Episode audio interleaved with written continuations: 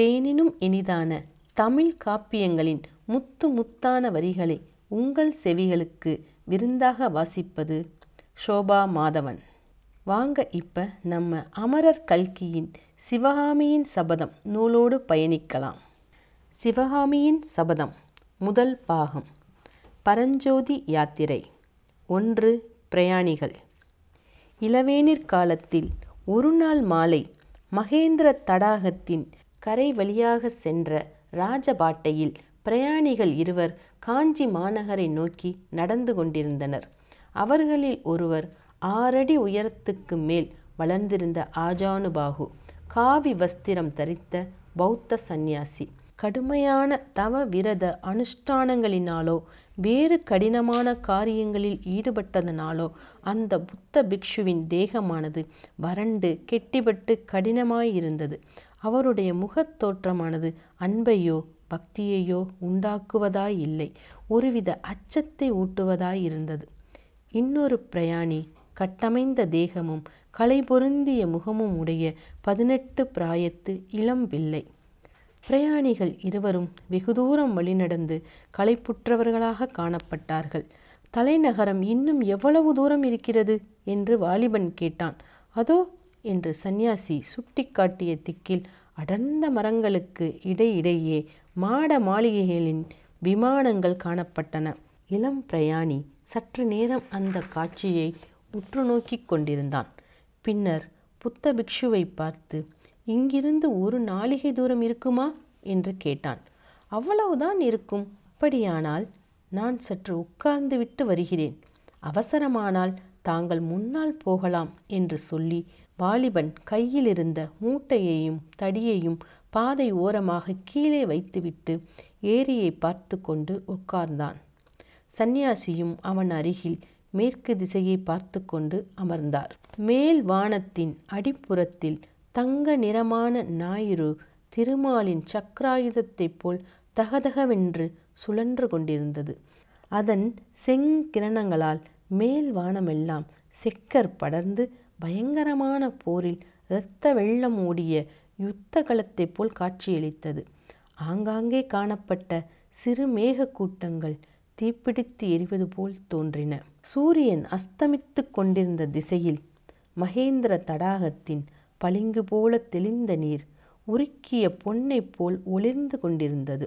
ஆனால் மேற்கு திசையிலிருந்து சற்று திரும்பி அந்த விசாலமான ஏரியின் வடகரையை நோக்கினால் முற்றும் மாறான வேறொரு காட்சி காணப்பட்டது.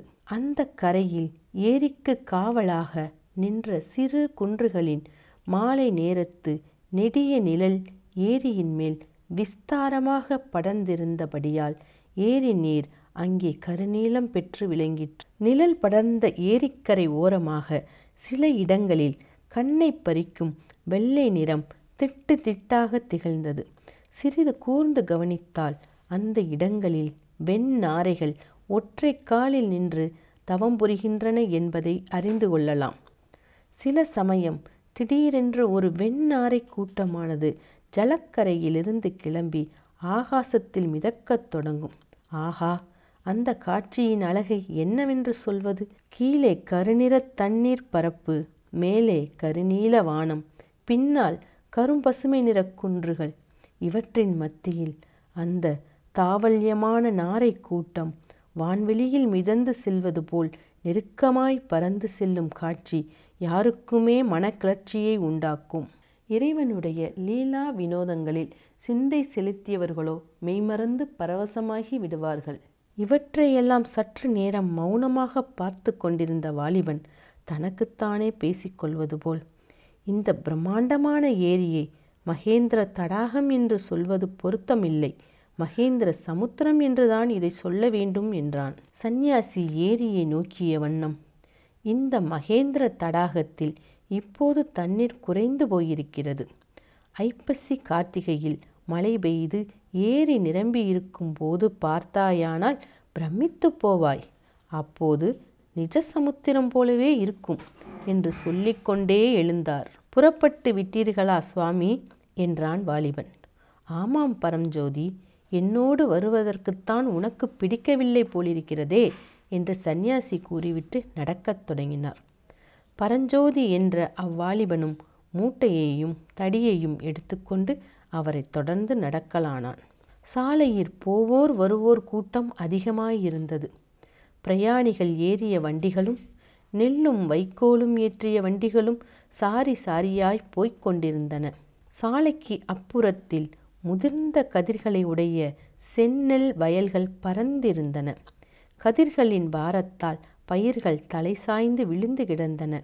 ஆங்காங்கே சில வயல்களில் குடியானவர்கள் அறுவடையான கற்றைகளை கட்டி கொண்டிருந்தார்கள். வயல்களிலிருந்து புது நெல் புது வைக்கோலின் நறுமணம் கம் என்று வந்து கொண்டிருந்தது. சற்று தூரம் போனதும் ஓர் அழகிய கிராமம் தென்பட்டது. அந்த கிராமத்தை தாண்டியதும் புது நெல் மணத்துக்கு பதிலாக மல்லிகை முல்லை மலர்களின் நறுமணம் சூழ்ந்தது.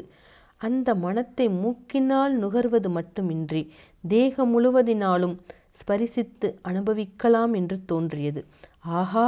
என்றான் வாலிபன். அவனுக்கெதிரே கண்ணுக்கெட்டிய தூரம் நந்தவனங்கள் மல்லிகை முல்லை புதர்களின் மீது வானத்து நட்சத்திரங்கள் வந்து படிந்தது போல் குண்டு மல்லிகளும் முத்து முல்லைகளும் களீரென்று பூத்து சிரித்து கொண்டிருந்தன.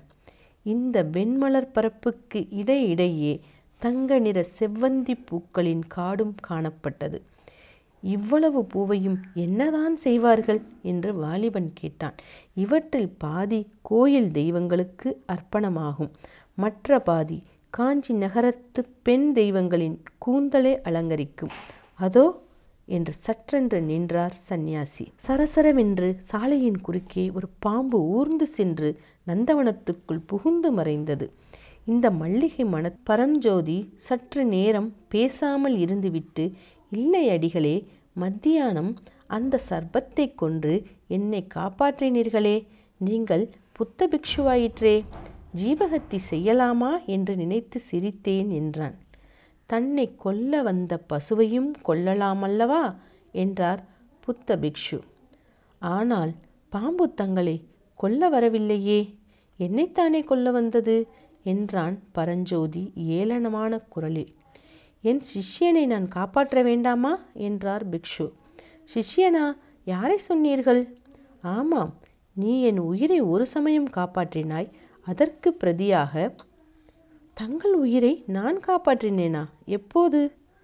முன்னூறு வருஷங்களுக்கு முன்னால். என்ன? முன்னொரு ஜென்மத்தில். ஓஹோ! தாங்கள் முக்காலமும் உணர்ந்த முனிவர் என்பது தெரியாமல் கேட்டுவிட்டேன். ஷமிக்க வேண்டும். சந்நியாசி மௌனமாக நடந்தார்.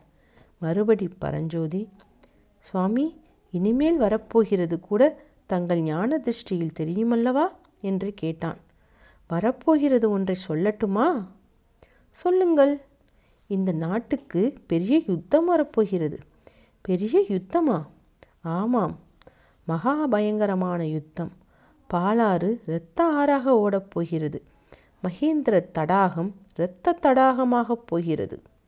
ஐயோ பயமாயிருக்கிறதே. போதும் அடிகளே. சற்று பொறுத்து மறுபடியும் பரஞ்சோதி நாட்டின் சமாசாரம் எனக்கெதற்கு சுவாமி? என் விஷயமாக ஏதாவது தெரிந்தால் சொல்லுங்கள் என்றான்.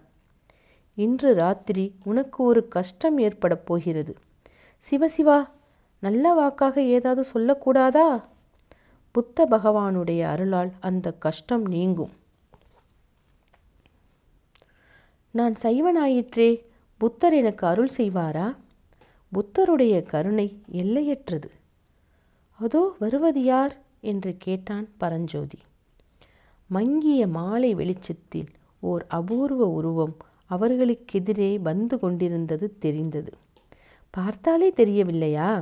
திகம்பர சமண முனிவர் வருகிறார் என்றார் புத்த பிக்ஷு. சமண முனிவர்கள் இன்னும் இங்கே இருக்கிறார்களா? என்று பரஞ்சோதி கேட்டான்.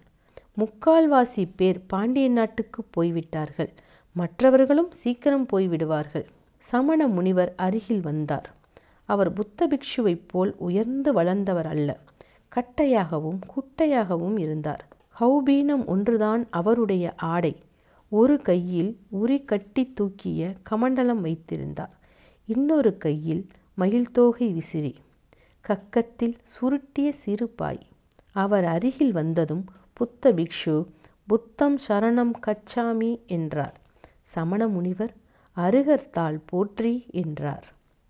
இருட்டுகிற சமயத்தில் அடிகள் எங்கே பிரயாணமோ? என்று புத்த சந்நியாசி கேட்டார். அதற்கு சமணர் ஆஹா இந்த ருத்ரபூமியில் எனக்கு என்ன வேலை? தொண்டை மண்டலம்தான் சடையன் கூத்தாடும் சுடுகாடாகிவிட்டதே தெரியாதா?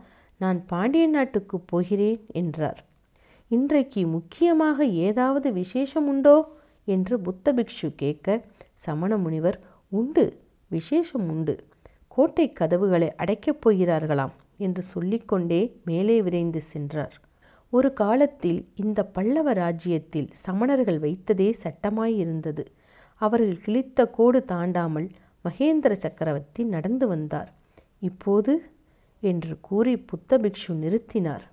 இப்போது என்ன? என்று பரஞ்சோதி கேட்டான். இப்போது சைவ வைணவர்களின் பாடு இந்த நாட்டில் கொண்டாட்டமாயிருக்கிறது. ஓஹோ! என்றான் பரஞ்சோதி. பிறகு ஏதோ கோட்டைக் கதவு சாத்துவதைப் பற்றி சமண முனிவர் சொன்னாரே அது என்ன? என்று கேட்டான். அதோ பார் என்றார் சந்நியாசி. சாலையில் அந்த சமயத்தில் ஒரு முடுக்கு திரும்பினார்கள். எதிரே காஞ்சி மாநகரின் தெற்கு கோட்டை வாசல் தெரிந்தது. கோட்டை வாசலின் பிரம்மாண்டமான கதவுகள் மூடப்பட்டிருந்தன.